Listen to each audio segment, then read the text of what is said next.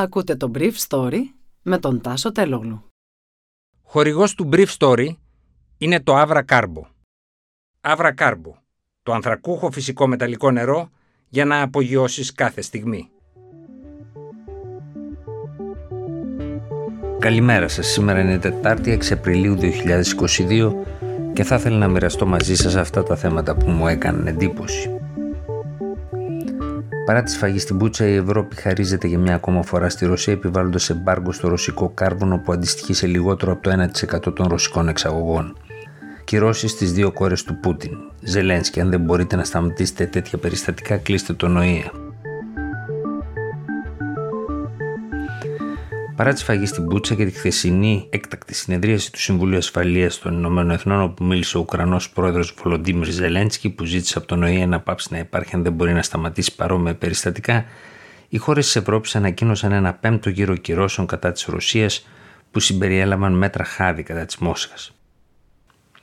Η συνολική ζημιά της Ρωσίας τις προηγούμενες 40 μέρες από τις κυρώσεις δεν ξεπέρασε τα 30 δις, πόσο που κάλυψε με την αύξηση της τιμής του πετρελαίου και του φυσικού αερίου. Τώρα η Ευρώπη έρχεται να επιβάλλει μια σειρά μέτρων που ελάχιστα θίγουν την οικονομική δραστηριότητα της Μόσχας.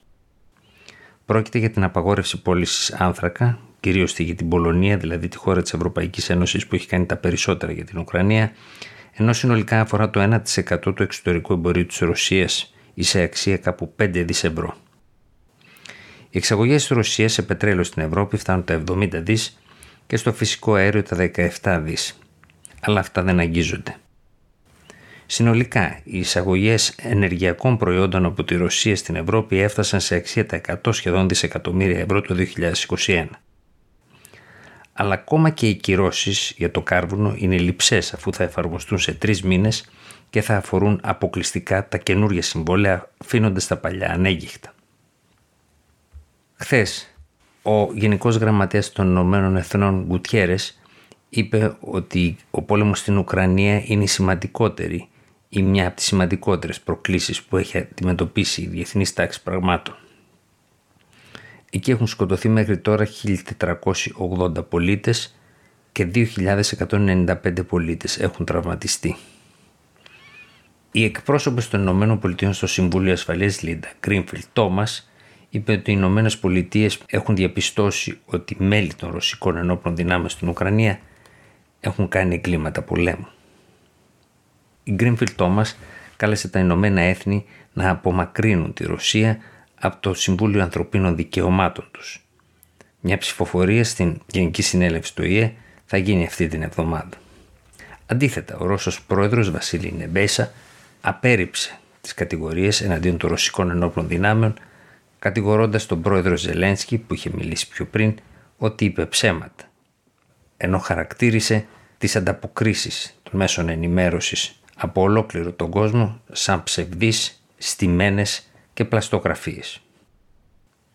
Οι Ουκρανοί στρατιώτες κάναν αυτά τα εγκλήματα σύμφωνα με τον Εμπέισα και στη συνέχεια διέσπεραν τα πτώματα ώστε να ενοχοποιήσουν τη Ρωσία. Εν τω μεταξύ, όπως έγινε γνωστό χθες το βράδυ, η Ευρωπαϊκή Ένωση, εκτός από τις κυρώσεις για το κάρβουνο, πρόκειται να προχωρήσει σε προσωπικές κυρώσεις και εναντίον των δύο θυγατέρων του Ρώσου Προέδρου Βλαντιμίρ Πούτιν, όπως είπαν διπλωμάτες που γνωρίζουν το σχέδιο που θα παρουσιαστεί σήμερα στις Βρυξέλλες.